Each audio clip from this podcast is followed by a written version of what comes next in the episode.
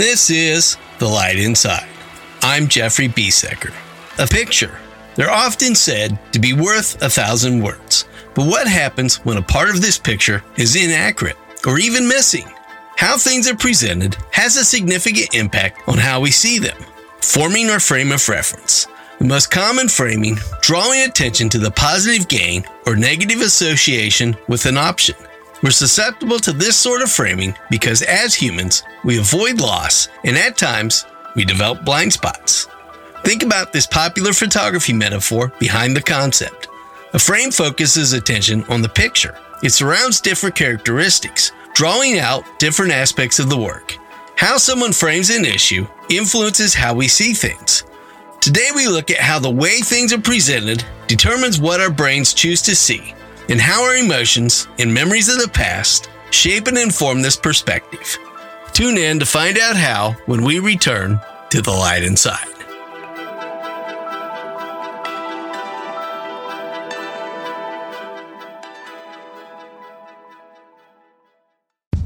When it comes to mobile service providers, with their high rate plans, extra fees, and hidden cost or expenses, many of the big name networks leave a bad taste in your mouth. Mint Mobile is a new flavor of mobile network service, sharing all the same reliable features of the big name brands, yet at a fraction of the cost. I recently made the change to Mint Mobile, and I can't believe the monthly savings, allowing me to put more money in my pocket for the things which truly light me up inside. Making the switch to Mint Mobile is easy. Hosted on the T Mobile 5G network, Mint gives you premium wireless service on the nation's largest 5G network. With bulk savings on flexible plan options, Mint offers 3, 6, and 12 month plans. And the more months you buy, the more you save. Plus, you can also keep your current phone or upgrade to a new one, keep your current number or change to a new one as well, and all of your contacts, apps, and photos will seamlessly and effortlessly follow you to your new low cost Mint provider. Did I mention the best part? You keep more money in your pocket. And with Mint's referral plan, you can rescue more friends from big wireless bills while earning up to $90 for each referral. Visit our Mint Mobile affiliate link at thelightinside.us forward slash sponsors for additional mobile savings or activate your plan in minutes with the Mint mobile app. As a neurodivergent mother of a young neurodivergent son, Carey Kirkella's life often poses uniquely difficult challenges. Everyday tasks can often become daunting, charged with emotions, and stressful. At the age of five, her son Gavin struggles with having some intense and difficult sensory processing issues. Even the most basic of tasks, like getting ready for school, prove to be uniquely challenging for the entire family. There's so many stories running through my head about examples that I could share that even just happened this morning with my son getting ready for school and the meltdowns. And, you know, it's like I know that I need some more kind of self care, some more of that time for myself in order to be able to be a stand for him, to be more emotionally calm when he's in that kind of a state. For Carey, the process of getting out the door with the kids, a daily battle. To further complicate matters, Carey's busy life is already difficult enough. She's trying to run a business, hold down the fort at home, and raise her son. Whether it's wrestling with Gavin's desire to wear one particular pair of shoes or the comfort he finds in the small handful of short sleeve t shirts that his overly sensitive nervous system can tolerate. At times, she has trouble handling the difficulties, and she too finds herself frustrated.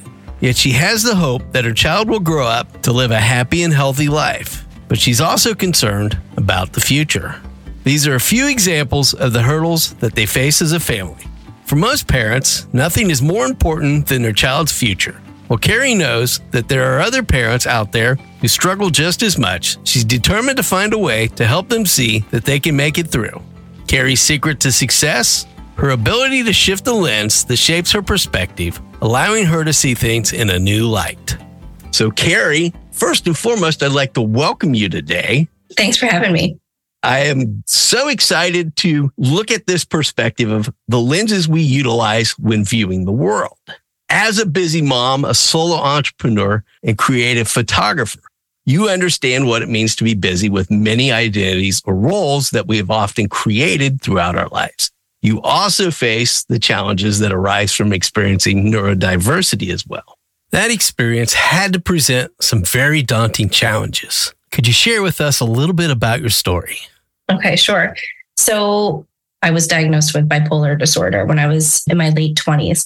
And because I had episodes around that, and I, I was hospitalized three times over a period of 17 years, that had a huge effect on how I saw myself because that's just, you can either look at it from one perspective or another, though.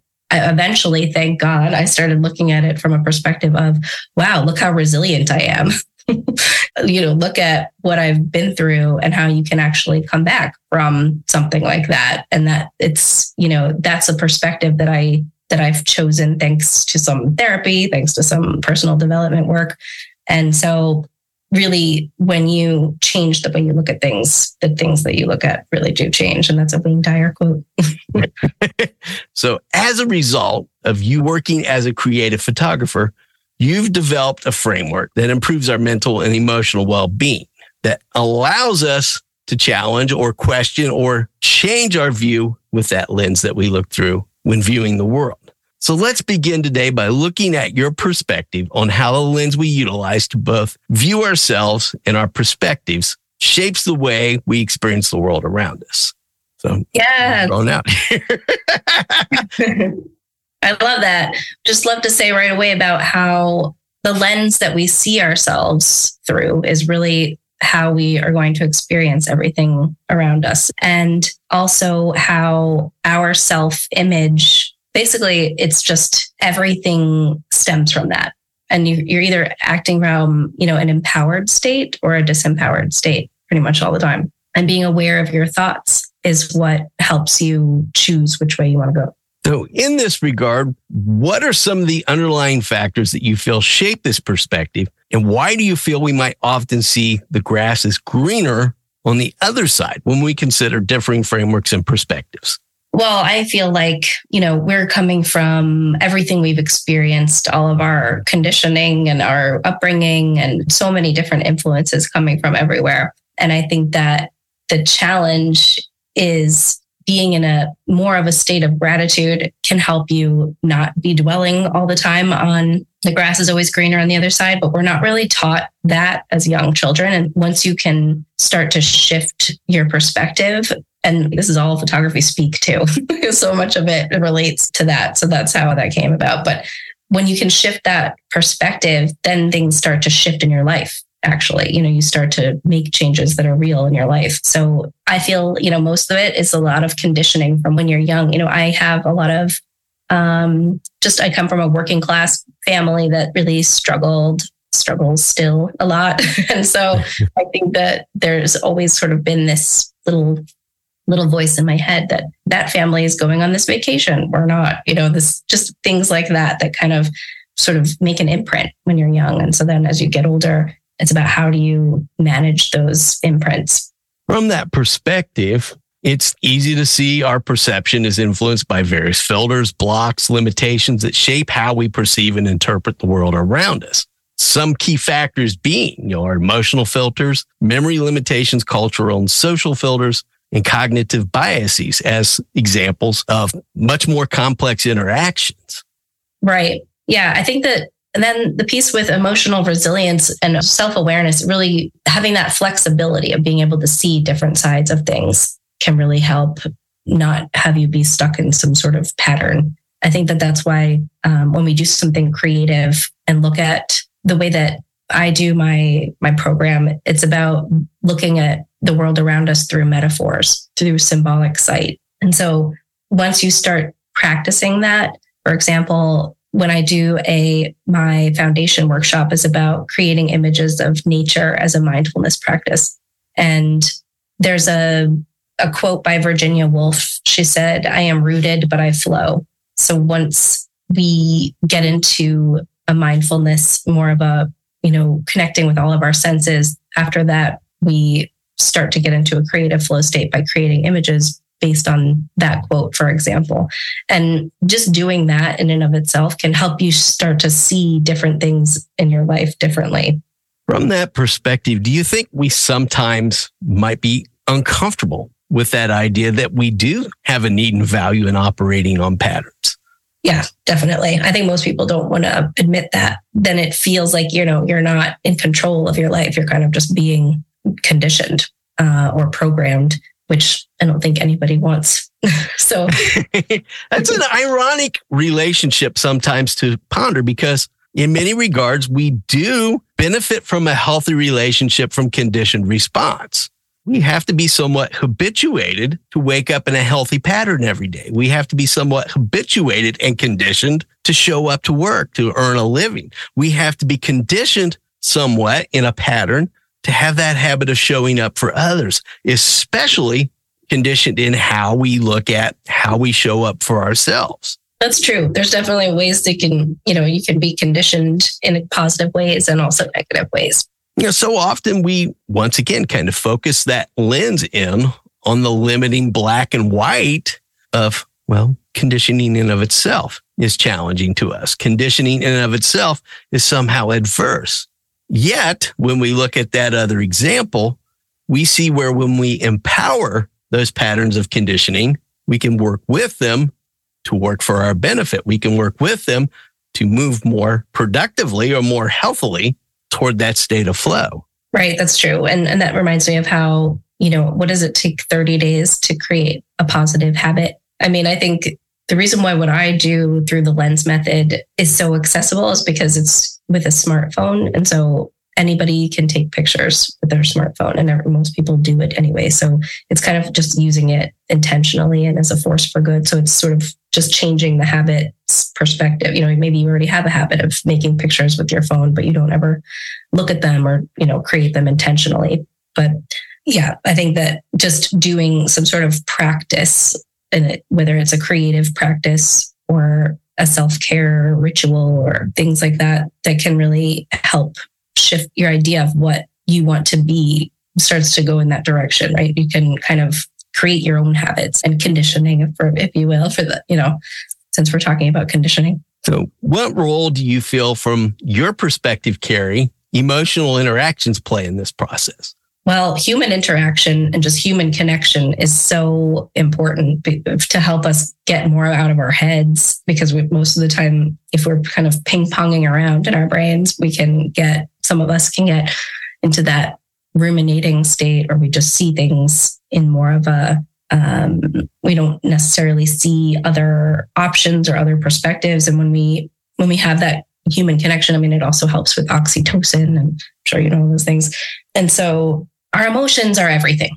It's really you know energy and motion. And it's going to affect how what our next actions are. And so when you can be in a more when you can have more of a regulated nervous system when you when you do things to help you have a regular more regulated nervous system which you know there's a lot of different ways to go about that. But when you have sort of a balance in your life that helps facilitate that process then you have more of a handle kind of on your emotions and your whether or not you're going to be in more of a reactive state or more of a, a open and calm state and so that is going to affect what happens next. I mean, I, I feel like we could talk about it. So, share with us more about that interaction specifically.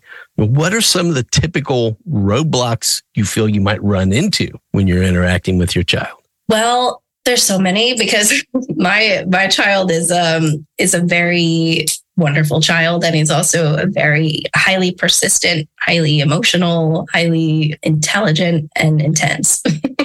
and so my husband and I deal with a lot of emotion all day, every day. And so I think that when it can be really challenging, especially for for someone who has sensory, he he also has he has some sensory sensitivities. And so just putting on clothing is really a big challenge in our daily life.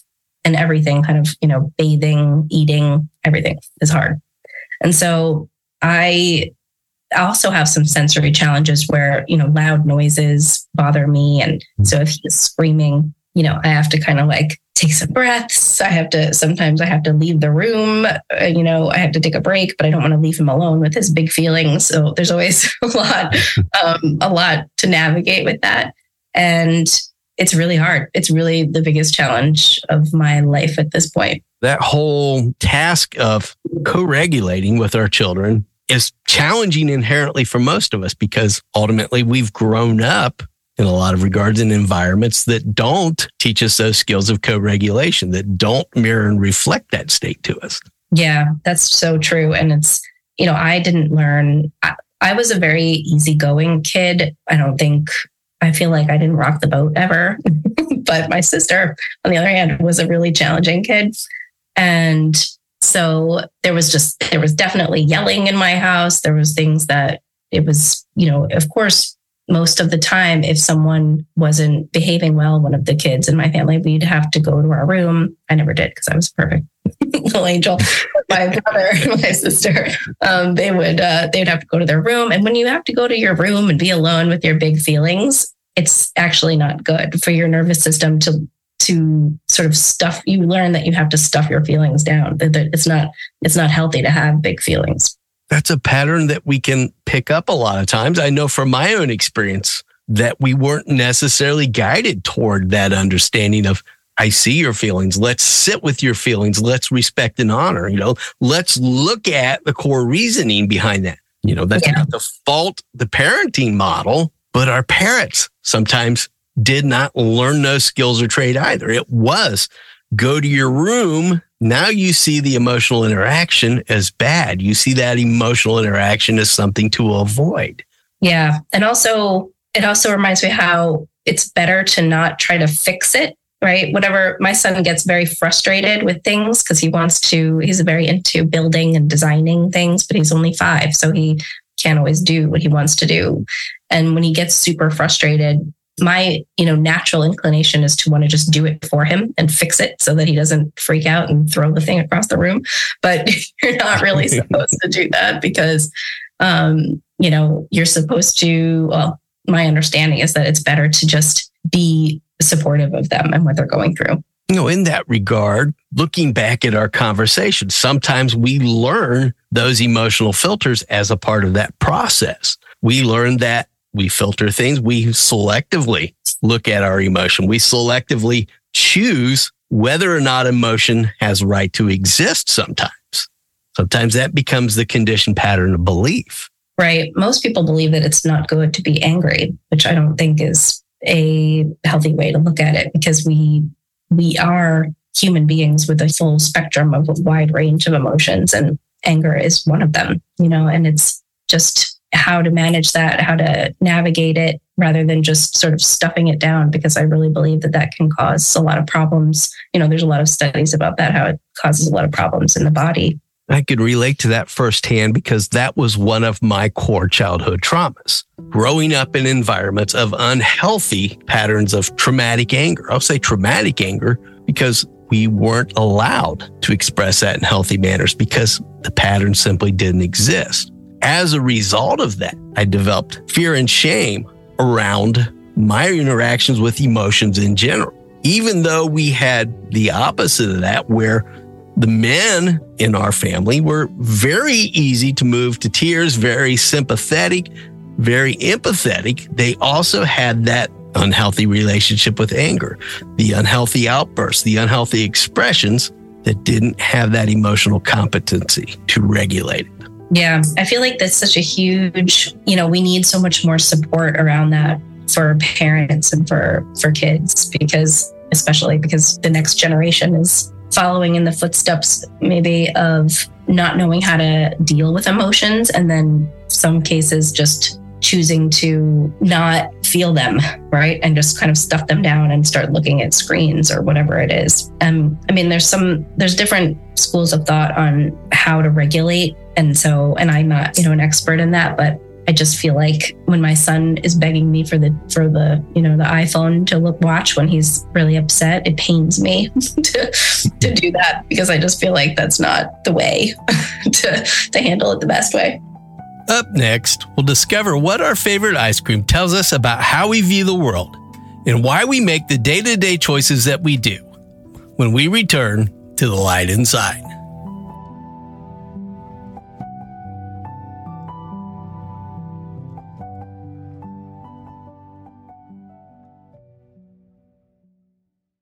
We'd like to offer a shout out to our affiliate matching partner, Podmatch.com. Podmatch is the revolutionary podcasting matching system driven by AI. As an industry leader in podcast guesting and hosting, they are a go to solution for creating meaningful podcast interactions. Podmatch.com makes finding the ideal guest or host effortless. Stop by and visit our affiliate link today at www.thelightinside.com. This is The Light Inside. I'm Jeffrey Besecker. There are conflicts everywhere in the world, every day, between people. Many of us find it difficult to understand other people's points of view, whether it is our loved ones or world leaders. Therefore, we attribute our differences to quirks in our personalities. In the world we live in, there's always going to be a difference between what you see and how others see things. For example, two people can look at the same painting and have two very different interpretations of its meaning. This is because everyone has their own unique experiences and perspectives. Our individual experiences and perspectives shape how we interpret the world around us. As a result, it's only natural that people will have different interpretations of the same thing. We all have our preferences, everything from the clothes we wear to the car we drive, and even our favorite flavor of ice cream. And typical of us, we each feel our preference to be the best option, not only for ourselves, but for others as well. In reality, our core beliefs shape the way we view the world in many ways.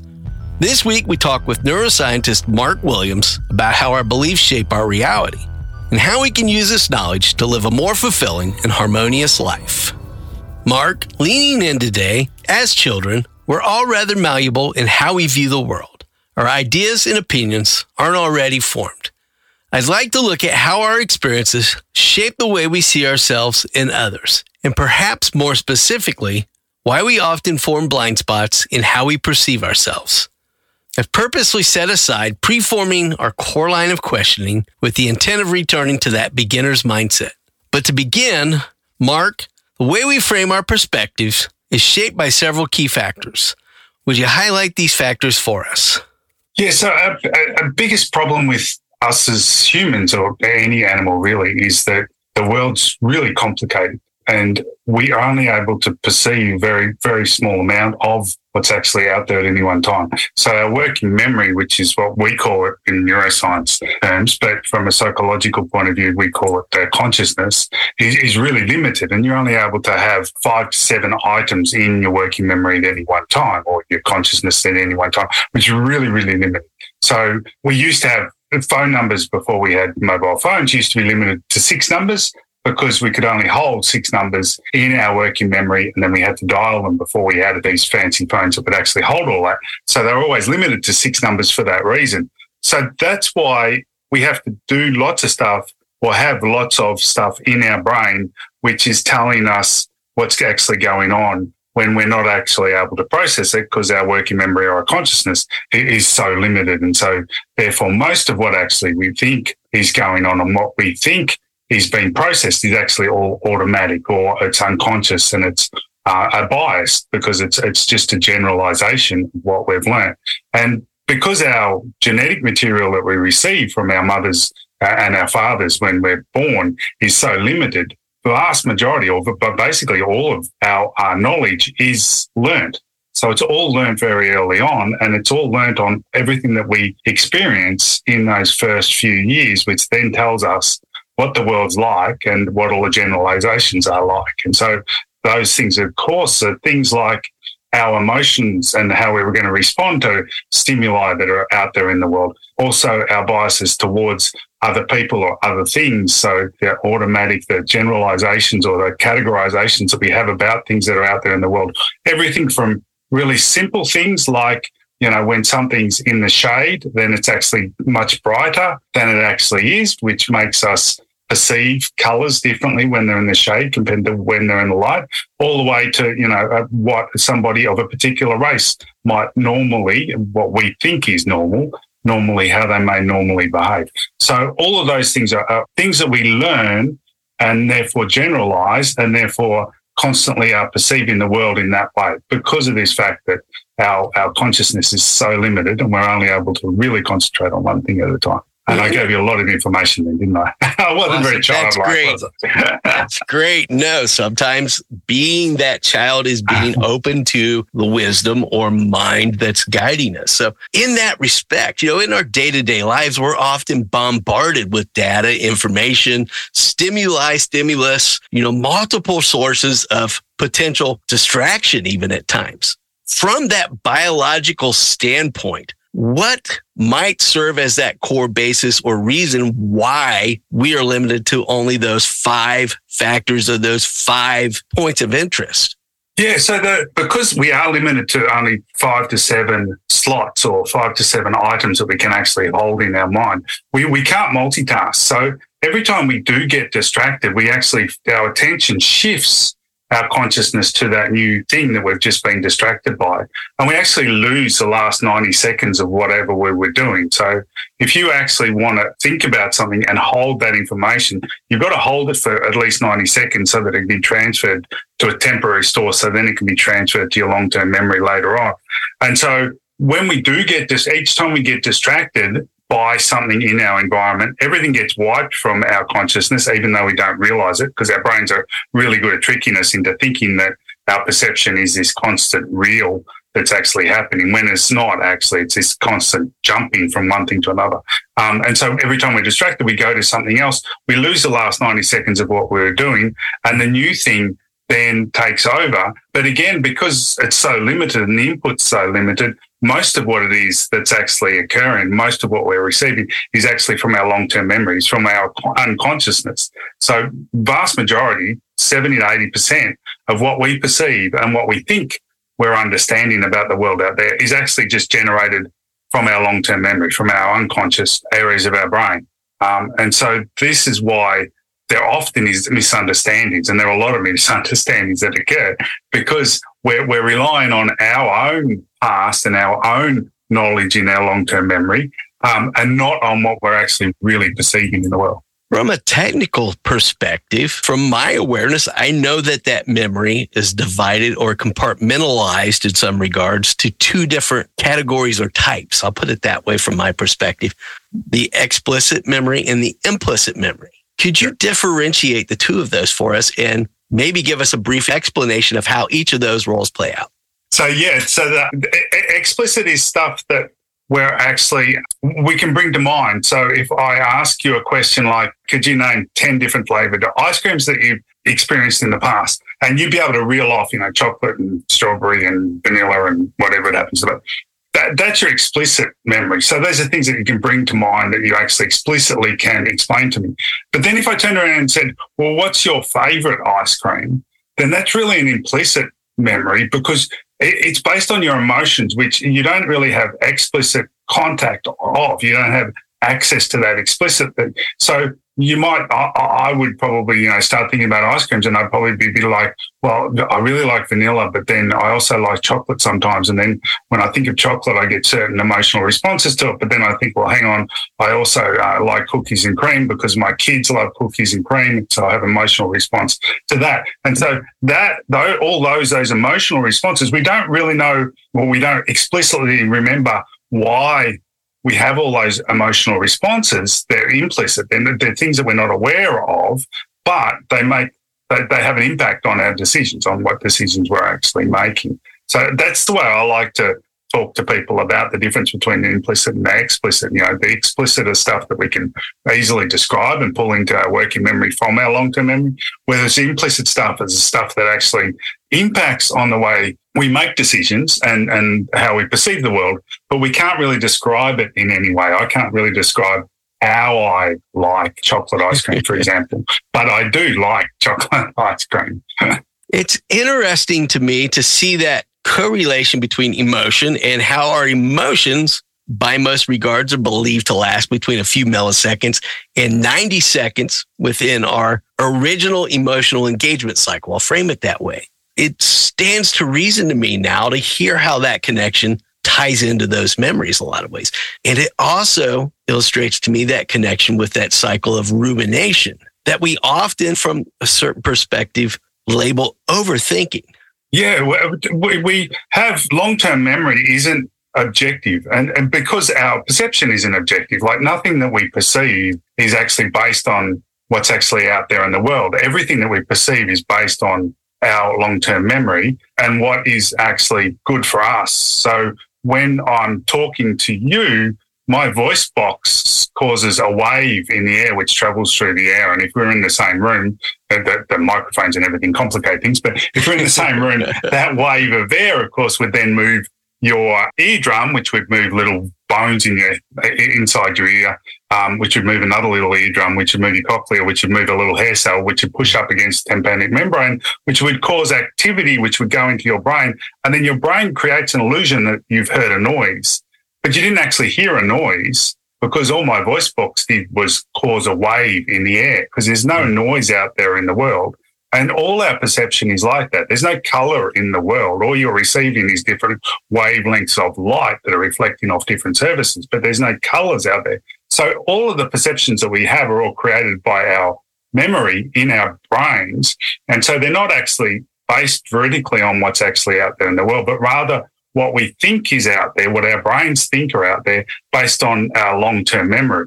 And we now know that about 90% of our perception that we actually see is just based on our long term memory. Not, it's not even what we think's out there. It's not actually the input from out there, but rather what we remember should be actually out there. And so therefore we create that.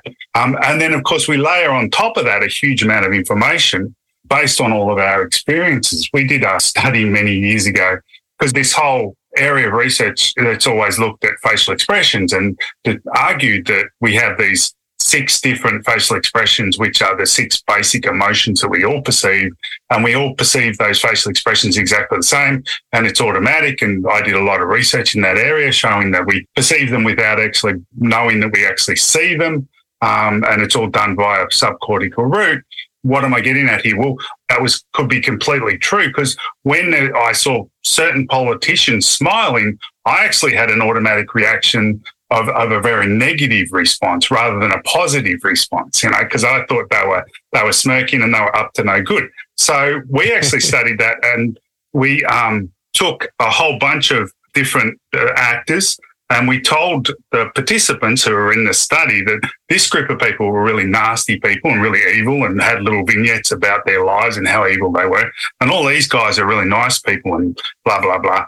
And then we actually scanned them uh, and, and scan these people while they were looking at different photos of these different people, either really nasty people or really good people. Now, when they were looking at the good people and they smiled, they got the normal brain responses though they were smiling. And when they were um, angry, they got the normal brain responses as though they were angry. But when they were looking at the people who they knew were really nasty people and done awful things in their past, when they were angry, it looked like they were angry, their brain responded. But when they smiled, it looked, their, their brain responded as though they were angry.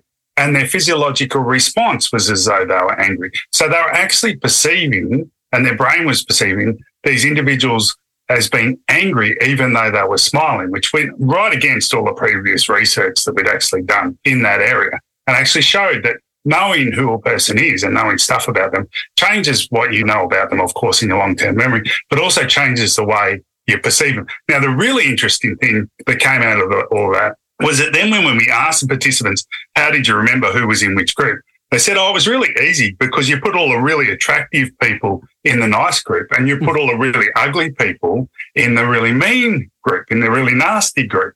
But we actually randomized the pictures between each participant. So each participant got different people in each group. So there was no systemic reason to think that the nasty people were unattractive, but every participant perceived the, the nasty people as being unattractive. So you even see people, and there's been lots of research since then showing that so if you don't like someone, you actually see them as less attractive than if you actually like someone.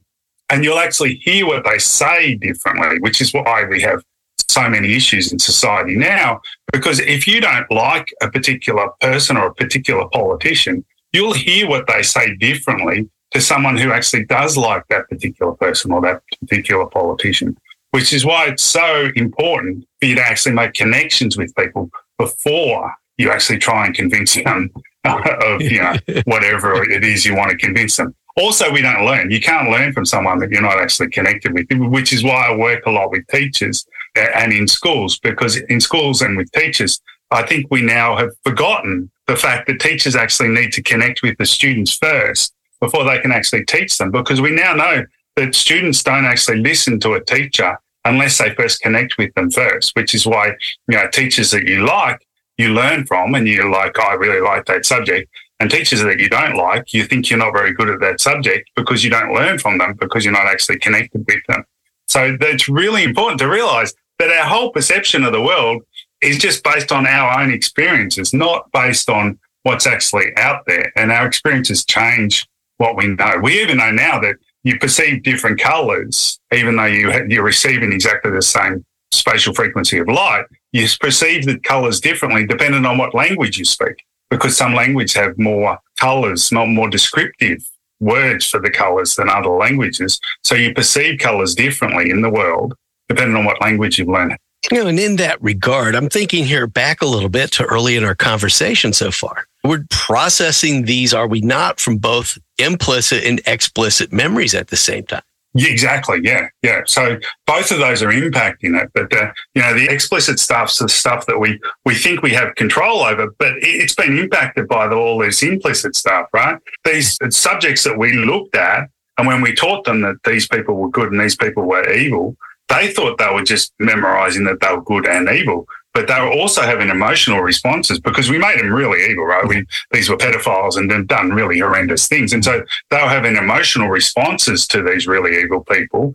And that emotional responses and all those extra implicit stuff that they didn't realize they were attaching to these people then later impacted on the way they actually perceived them and whether they thought they were attractive and how they perceived their facial expressions when they were smiling and so on. If seeing is believing, why is it we tend to rely heavily on the first piece of information we receive when exerting judgments or making decisions? The anchoring bias is a cognitive bias that causes us to rely too heavily on the first piece of information we're often given about a person, idea, or topic. Up next, we'll discover how this common thinking error influences us throughout life and why we do it when we return to the light inside.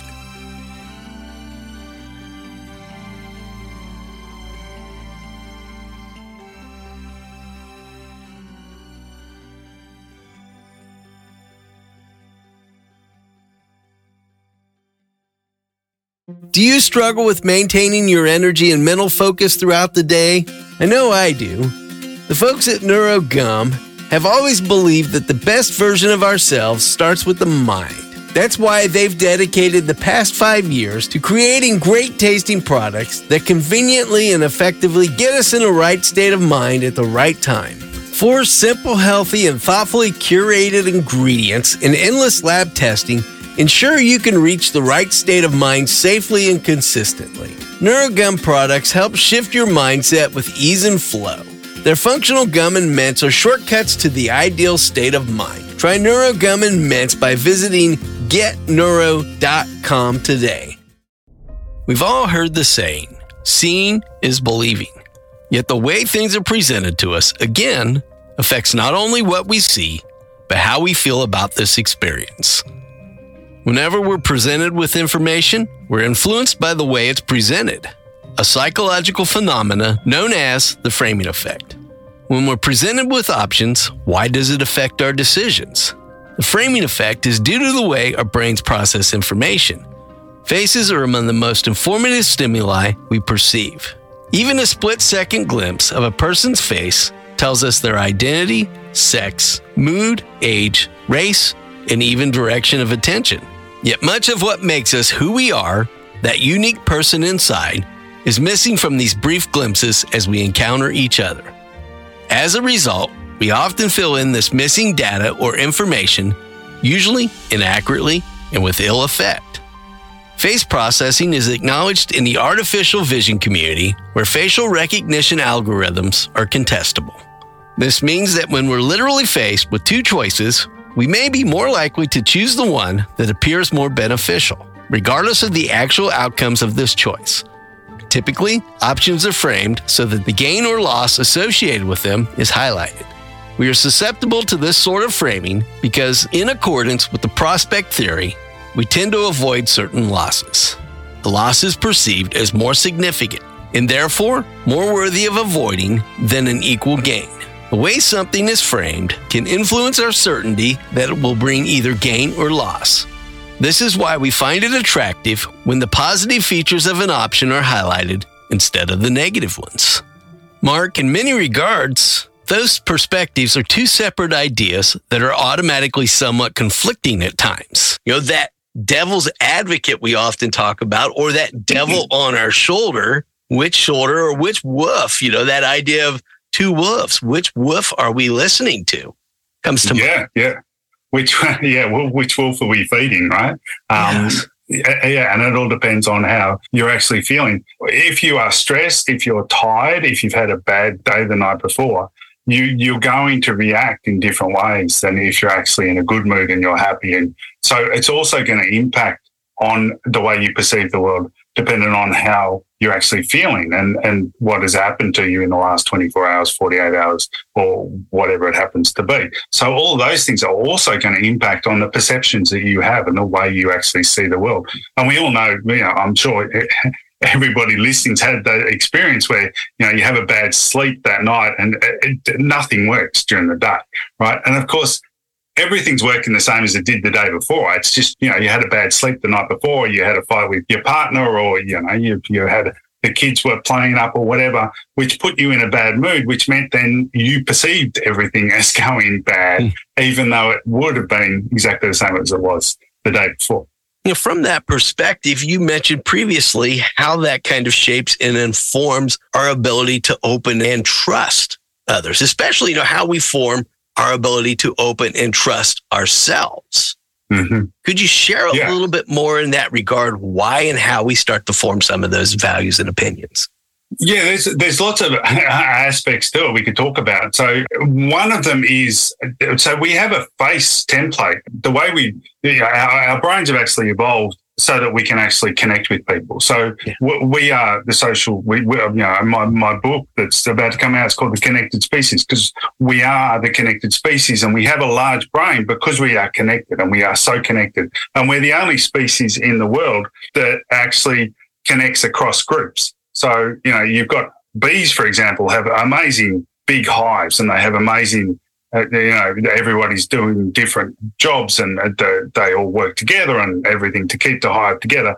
But one hive never interacts with another hive. One hive won't go, oh, there's some really cool flowers over there. You, you guys should go and, uh, uh and, um, you know, source some uh, pollen from there, or they won't say, "Hey, you guys are running out of honey. We'll give you some honey, and then you can give us something back, or whatever." But we do. We're the only species that actually does that and does it across groups. But because of that, we've evolved this amazing system to actually communicate with each other. And one of the ways we communicate with each other, and one of the important aspects of, of being in large groups is, is recognizing who individuals are. And we do that by the face. And we've got this amazing mechanism in our face template that recognizes thousands and thousands of individuals and we recognize them across time. So, you know, I, I, can recognize people that I met during childhood, even though they've changed their hair and hair has fallen out like myself and all those things. But you can still recognize those individuals because of this face template. And we can also recognize who's in the same family via this face template. And the way the template works is it's an average of all the faces you've seen, which means that it's actually biased towards people who you see a lot. Um, and people you don't see a lot are, are further away from it, which is why we're able to recognize, most people are able to recognize people of their own race better than they are people of other races. And we're actually able to recognize and remember people of our own race better than we are of other people. But that's only if the most majority of people that you see are people of your own race. So that also means because this face template is actually a warning system as well of people who aren't within your group, because people are within your group you see a lot of, anyone who deviates a long way from that face template, you'll have a negative reaction towards. Mm. And so your fight or flight response will be activated. So you'll get quick, your heart rate will go up, blood will be pumped to your muscles, uh, your eyes will dilate and so on, so that you're in a fight or flight response to anyone who's outside of that template. So if you've got a really wide template, then you actually won't have that response. If you've got a really narrow template, then you're more likely to have that response, which is why we find that the most racist countries in the world are ones that are very homogeneous. So according to the uh, UN, the most racist country in the world is actually Japan because most people in Japan are Japanese and everything they see on the media is Japanese faces. So their template's really narrow. So they have this fight or flight response to everybody who's not Japanese, basically. Whereas, you know, more homogeneous societies we know don't have that same response. So hmm. yeah, we have these implicit. I mean, that's completely implicit. None of us realize that that's actually going on and that we can actually change that based on just who we actually see on a regular basis. But again, it's that that's one of those implicit things that just happens to us without actually knowing about it and we do it automatically. And then of course we have the stereotypes that we learn, which are more the explicit stuff where we actually learn that, you know, uh, know males are uh, uh, uh, braver than I don't know. I'm not going to come up with some of them. and They're all pretty horrendous, most of them.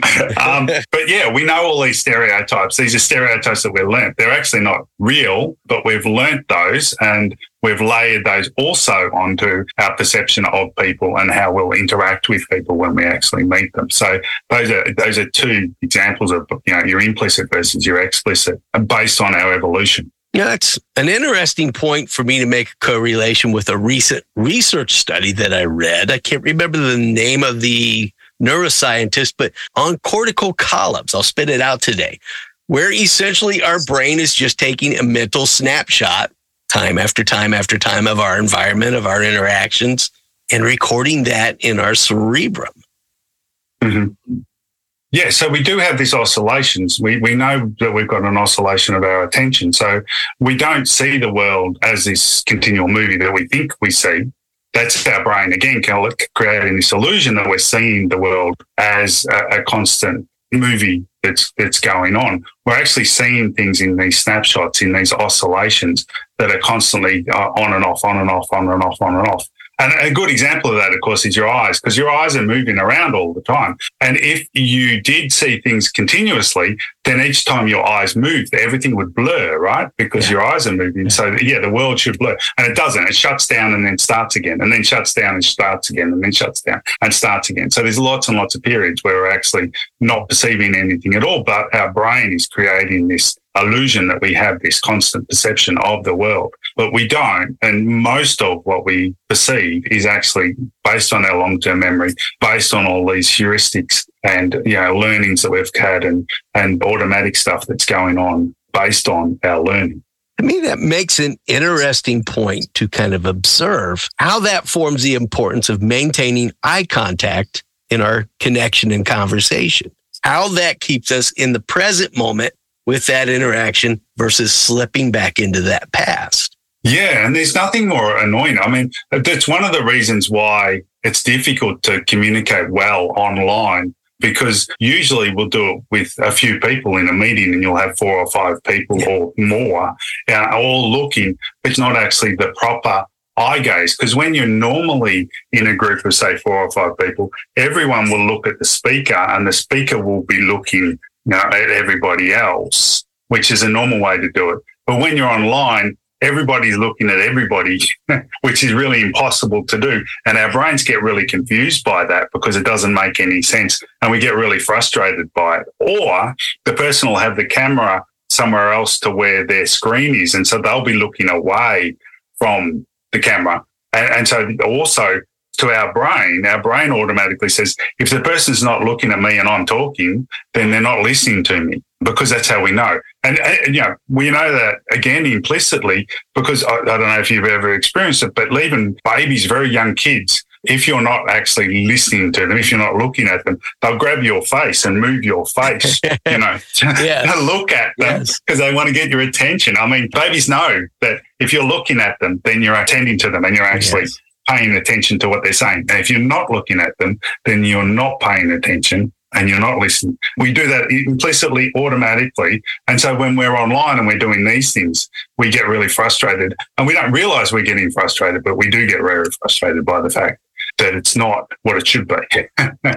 That's a really interesting point to note as I observe my own granddaughter. She has that tendency. She's very engaged and very inquisitive, and she'll of grab your face and just study. And you can tell that mm. she's making that connection. Mm. Such an important connection to make. Such an important connection.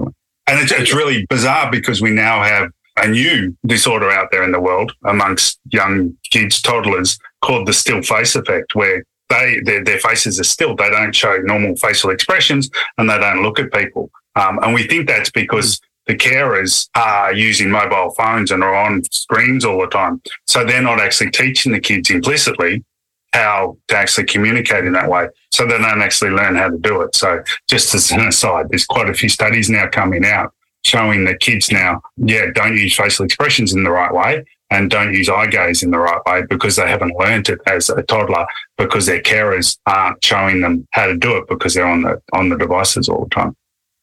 Which is scary. Reminds me back to this week, an interaction with a tween nephew of mine. You know, he's got the cell phone and we're all trying to engage him. It's put the phone down. We'd like to actually connect with you. We're imprinting and ingraining those patterns. So that's interesting to mark and look out. Yeah, it is. It's a little scary aspect of the whole smartphone thing because the smartphones are amazing. I mean, it's amazing to have this, you know, computer in our pocket that we would have never dreamt of 20, 25 years ago. But unfortunately, yeah, we're using it in a way which is actually detrimental to what we actually need, which is we need to be able to communicate with each other. I mean, if you look at all 21st century skills, the most important ones are emotional intelligence, communication ability, empathy, ability to lead others, ability to communicate, um, you know, ability to innovate and collaborate. And you learn that by actually looking at someone and spending time with people and actually talking to people and interacting with people, not on devices. And, and sadly, I think a lot of kids these days are,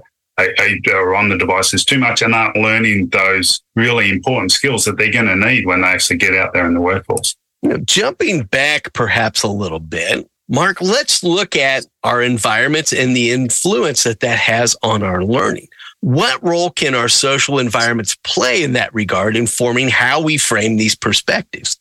Yeah, it's it's it's one hundred percent. It's it's everything really. We we learn from other people. I mean, again, that's another amazing thing about us as humans is so most animals will demonstrate to the younger ones within the group how to do things. So they'll go out hunting and they'll follow them and they'll see what they're actually doing. And so they'll then mimic what they're doing because of the mirror neuron system. We do that as well, but we also think about it and we actually go, hang on, we can actually tell this person how to do this. We can actually add extra information to the learning and we can do that through verbal communication and through um, demonstrating and so on. And so that's really crucial. And humans learn really quickly.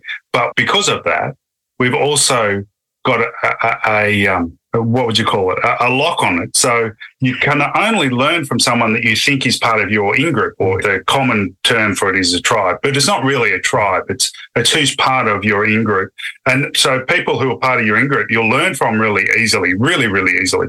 But someone who's not part of your in group, you won't actually learn from, and you'll actually won't actually listen to in the same way. You'll actually hear what they say differently. So if we're going to learn from people, we actually need to learn from people in part of our in group, and you've got to actually connect with the person first, which is, you know, I mean, it's easy to connect with someone if you actually take the time to do that.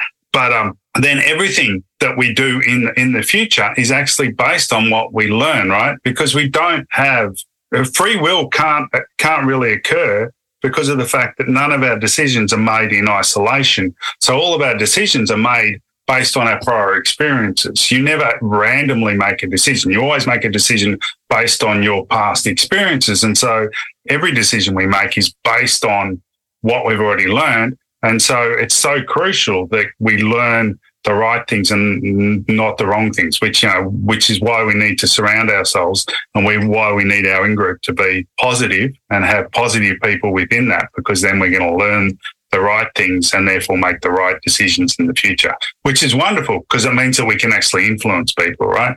If we actually didn't, if we made random decisions, then we couldn't actually influence people. But because of the fact that we are social animals, we do influence each other because of the fact that we always make decisions based on our prior experiences. You know, in that regard, I feel a lot of times we might learn a pattern of limited perspective on how we actually learn itself.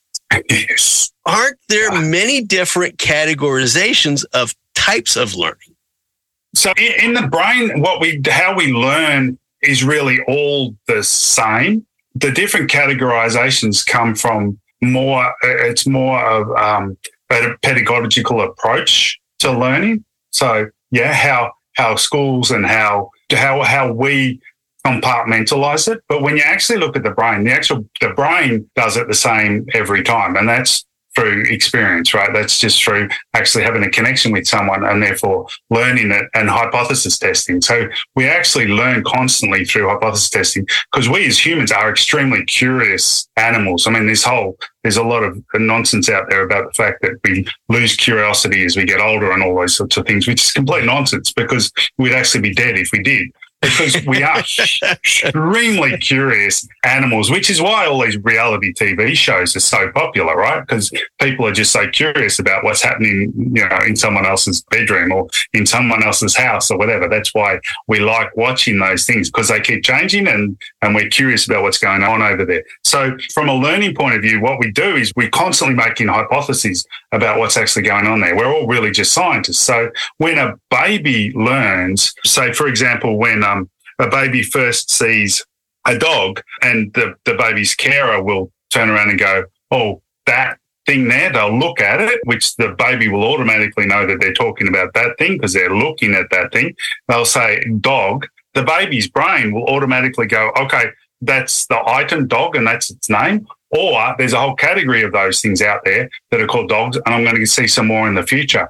And then when the carer then turns around and sees another dog and says, oh, dog, the baby's brain automatically then goes, oh, it can't be an item. That can't be have been that one's name because it's that one's name as well. So therefore, there must be a whole category of these things, and therefore, you know, I'm going to see lots more of these out there in the world, which are all dogs.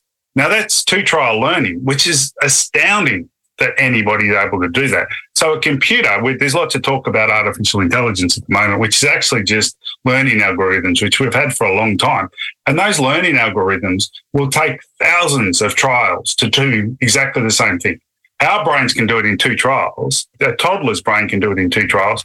Yeah, a learning algorithm such as you know ChatGPT or whatever will take thousands of trials to do exactly the same thing, which is astounding, right? Uh, that we're actually able to do that. And we do that through social learning. And all of the learning we do is really through social learning. There's, there's a desire to learn something and then we go and learn it. And we, you know, which is why YouTube videos and all these are so popular, right? Because you actually get on YouTube and you see someone teaching you how to do something. And that's how we learn really well is through this social interaction and then making hypotheses and then ruling out the wrong hypotheses through trial and error.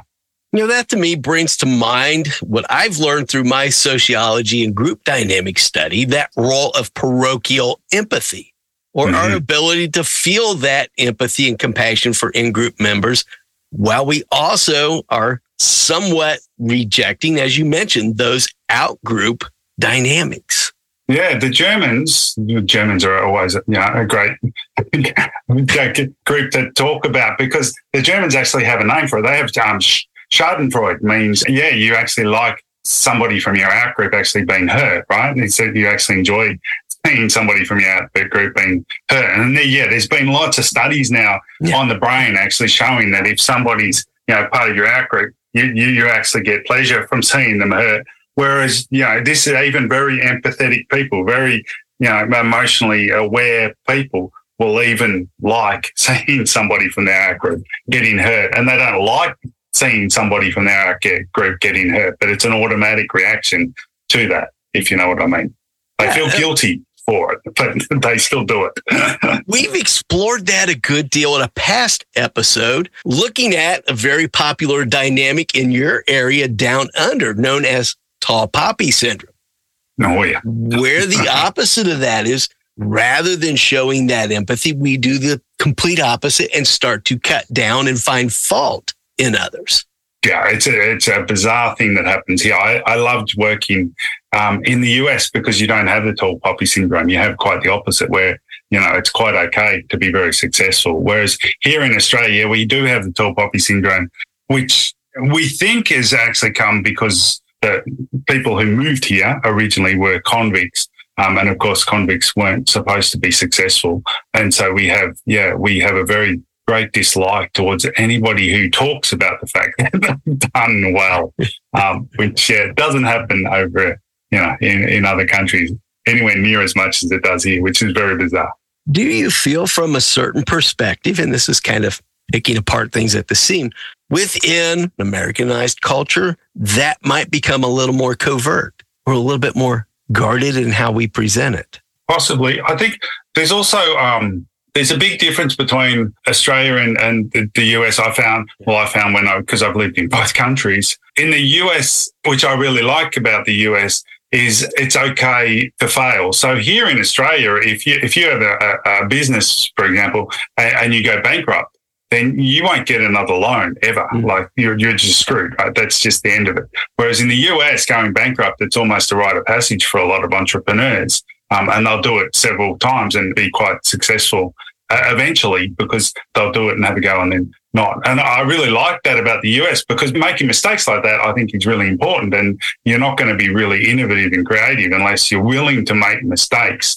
Um, whereas here in Australia, there's much more of an emphasis on getting it right the first time, which I find, yeah, there's not that willingness that to make mistakes, which are, I think are really important. I really think that we, we need to teach people to make more mistakes. It's the way we really learn and the way we become innovative and creative. I mean, Google and things like that, and you know, happened in the US because of the fact that they're willing to do things outside the norm and they're willing to give things a go and all those things, which, yeah, unfortunately here doesn't happen as much.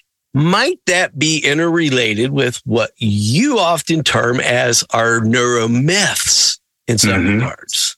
Let's maybe segue toward that in our conversation. You, know, you mentioned how it's important to frame how we execute our meaning making in perspective context. What are some of these more popular neuromyths that can misguide or misdirect our brain? Yeah, there's, there's a few around. One of them, of course, is a multitasking one, which drives me crazy. Um, that we can multitask, and we can't multitask because our working memory is only capable of the you know, only has five to seven slots. And so we're only able to concentrate on one thing at a time. And so therefore we have a whole bunch of stuff that's going on automatically. So hopefully, because I'm talking, you'll be listening to me. Um, and you won't be able to do anything else. And if you tried to say, you know, do a mathematical calculation while I was talking, you wouldn't be able to hear me. And we know that anybody who has kids knows that, you know, if they're reading a book and you start talking to them, they don't hear you, right? They, they don't actually have any comprehension of what you're doing. So, yeah, that's one that really frustrates me because a lot of people, um, I, I work with a lot with students, just getting them to realize that if they want to do less time, spend less time doing homework and get the same marks, it's really easy to do that. They've just got to concentrate just on their homework and get rid of everything else and then they can just concentrate on their homework. They'll save a lot of time and they'll actually get that done and they'll get better marks because that stuff will get consolidated in their brains a lot better. So they'll be able to recall it better when they're actually doing their exams. And then they can go and do everything else they want to do, such as, you know, look at YouTube or hang out with their friends or go for a surf or whatever. But they've got to just, you know, get rid of all the distractions and just focus on one thing. So that's, that's one of the neuromyths that I, yeah, frustrates me a, a lot. Another one is that the male and female brains are different. I, that one frustrates the bejeebies out of me. Um, yeah, all the meta-analysis that's out there has shown that male and female brains are identical. There is no difference between the two. Same amount of variance um, and same, yeah, exactly the same. There's no difference between male and female brains. I think it started with the whole, uh, you know, men are from Mars and women are from Venus. But yeah. I mean, that was yeah. somebody Social trying to make a lot of money. Yeah, social conditioning. that we're we're different. Our behaviours are different, but our behaviours are different because of the way we're brought up. So, because before a woman has a baby, as soon as they know what sex the baby is, even the doctors treat the woman differently if they're having a male baby versus a female baby, and you're treated differently from that stage onwards. And as we talked about before, all of your behaviors and all of your long term memory is based on your experiences. And if your experiences are different, and you're treating one group one way and another group another way, then they're going to then behave differently because of that. And that's why males and females behave differently, not because of any difference in their actual brains, because, you know, yeah, all of the scans show that they're actually identical and we, there's no difference between males and females as far as their brain's concerned. And therefore, if they're treated the same, they'd actually develop the same and they'd act the same later on in life. Um, so, yeah, that's another one that sort of frustrates me a bit. You often mention and reinforce that belief think before you act. You know, in many regards, we're acting from that pattern condition or habit of thought, our mm-hmm. normal go to kind of automatic. Why is this such an empowering statement as we consider how we frame our perspectives? Think before you act. Let's reinforce that.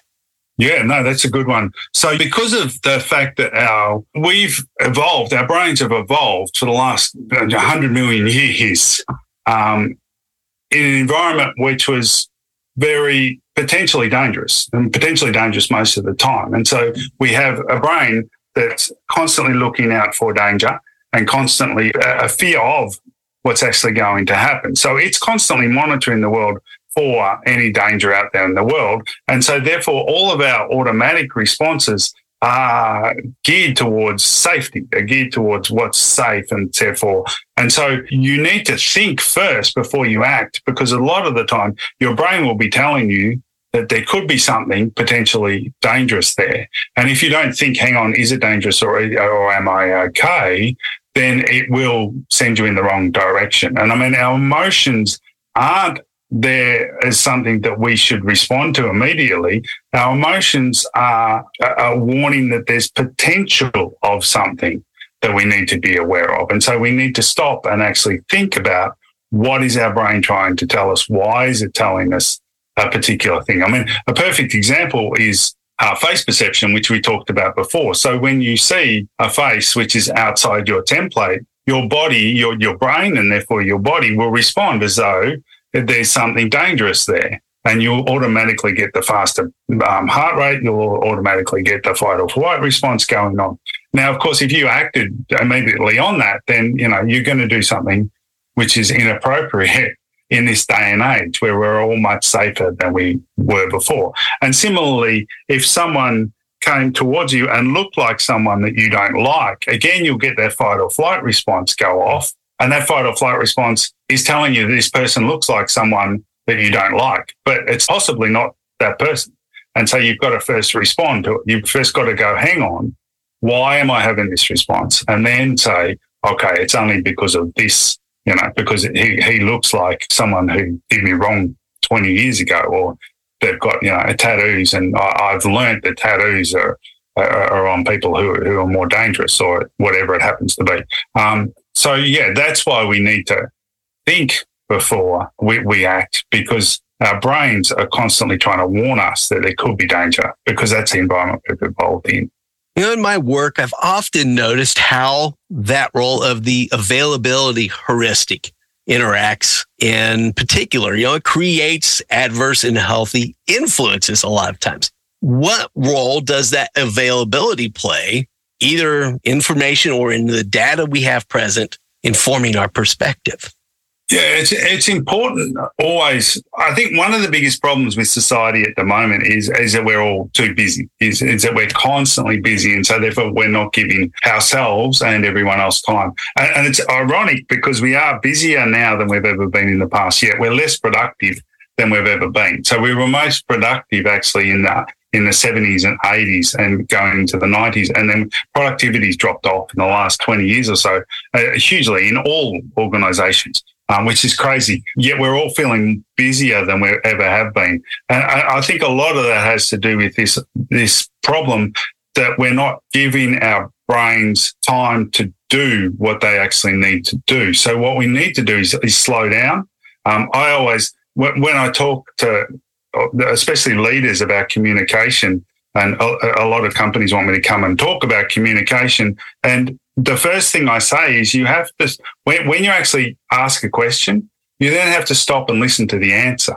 And if you're then asking another question as soon as the person finishes answering your question, then you didn't listen to the answer because what you were doing you was you were thinking about the next question, right? You need a gap in between. And, and society doesn't like those gaps, doesn't like to give people the opportunity to think anymore. And I think that's a real problem with society at the moment is we need to give people the respect of giving moments of silence in between discussions. So when we, we need to give people that gap, uh, which shows respect. So when you're talking to someone, um, when they speak to you, then you should stop, give, you know, 30 seconds. Uh, it feels like a lifetime when you first start doing it, but give 30 seconds because that actually tells the person, this person's thinking about what I just said, which shows them respect and they actually like that. But it also gives you an opportunity to think about what they've just said and then respond to what they've actually said rather than coming up. Because most of us spend most of the time somebody's talking to you thinking about how you're going to respond to them rather than t- thinking about what they're actually trying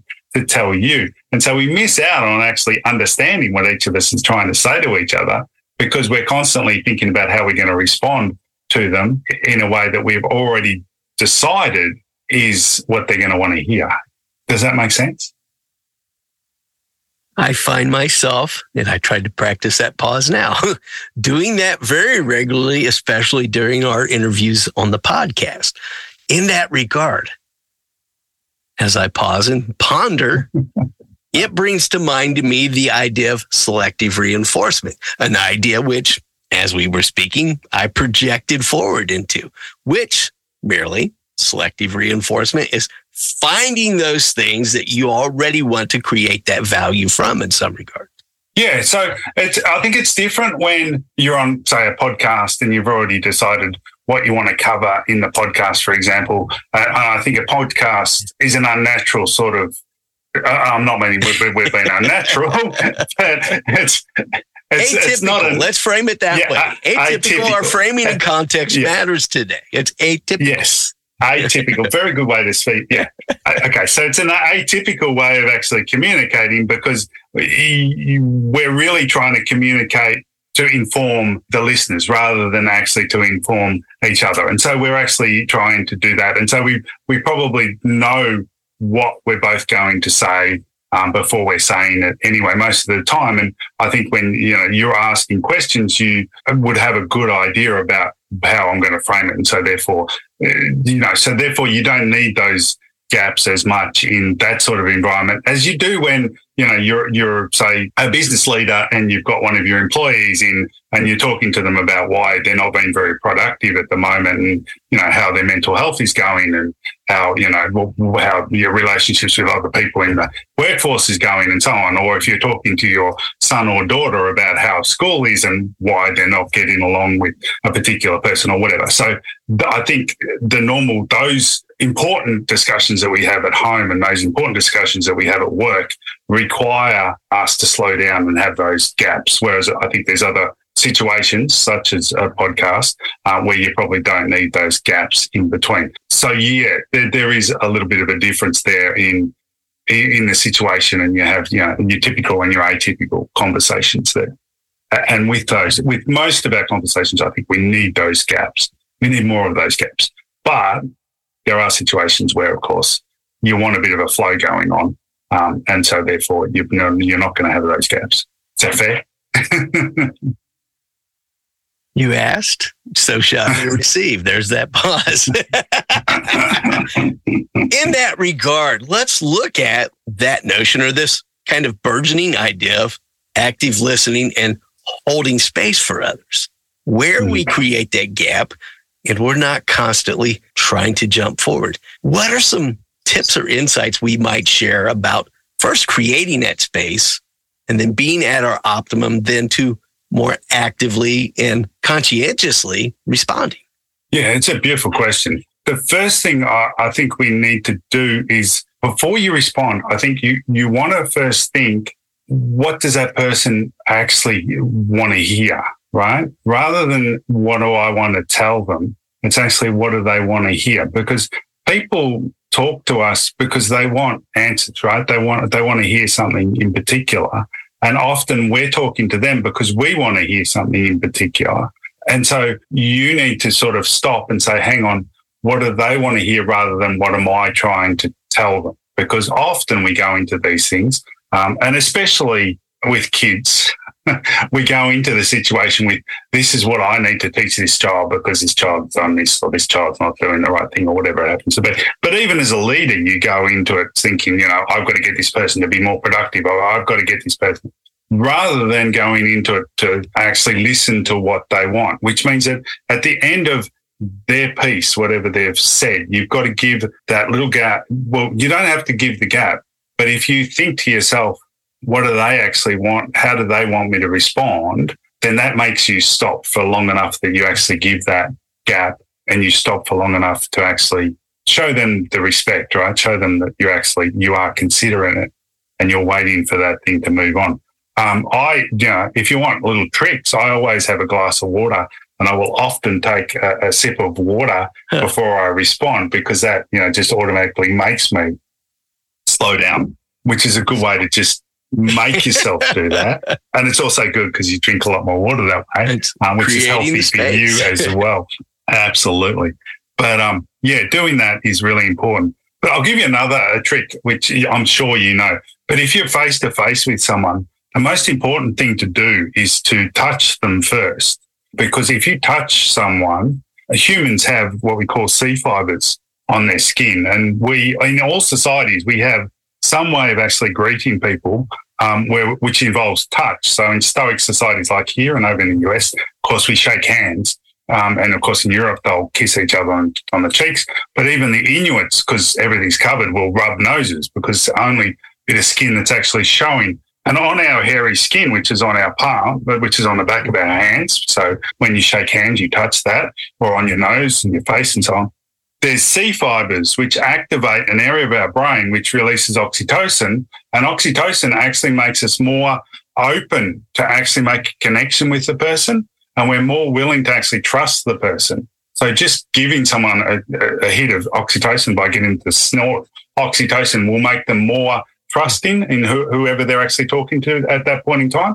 Um, more likely to give them money if you're actually looking for money or looking for someone to invest. Yes. So actually just, just shaking hands when you actually first meet someone will make them more connect to you, make them more open and make them more willing to actually have an open conversation, feel connected to you because of the oxytocin that's released in their brain, um, making them more connected to you. So that's a good way to start before you do anything else. Um, but then during the conversation, if you can, you know, touch the elbow or touch the arm or whatever, we'll actually keep that oxytocin going and keep the conversation going and keep them more aware, more open to um, making the connection and keeping the connection going.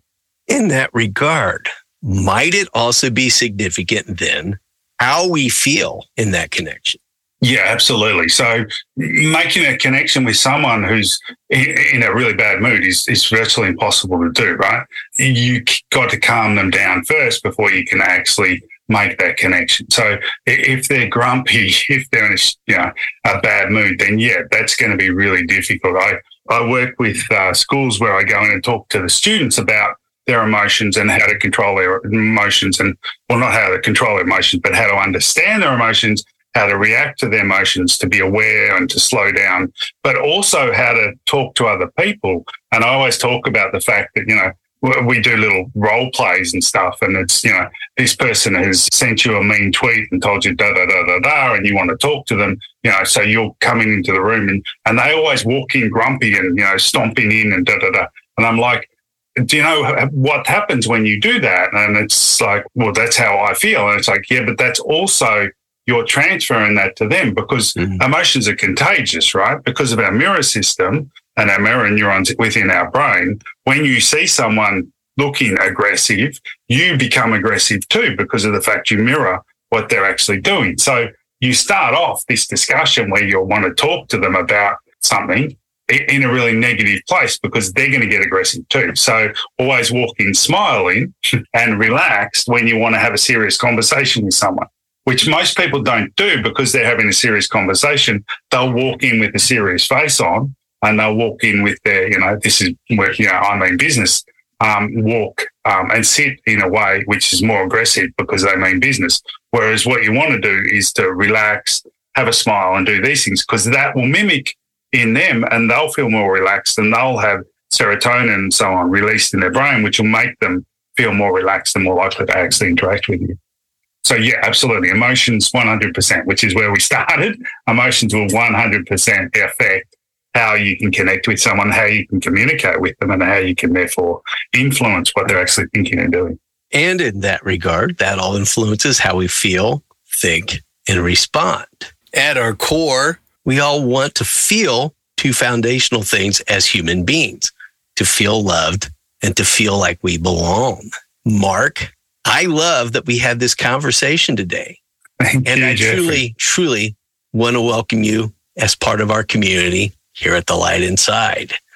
Thank you. Thank you so much for creating meaning for us today. I truly, truly appreciate you. Thank you very much, Jeff. It's been really, really, really fun. And I hope people learned something. and if not, I hope they just uh, enjoyed themselves because I, I definitely did. It was a great conversation. Thank you, Mark. Where can our listeners go to find out more about you and your programs of study?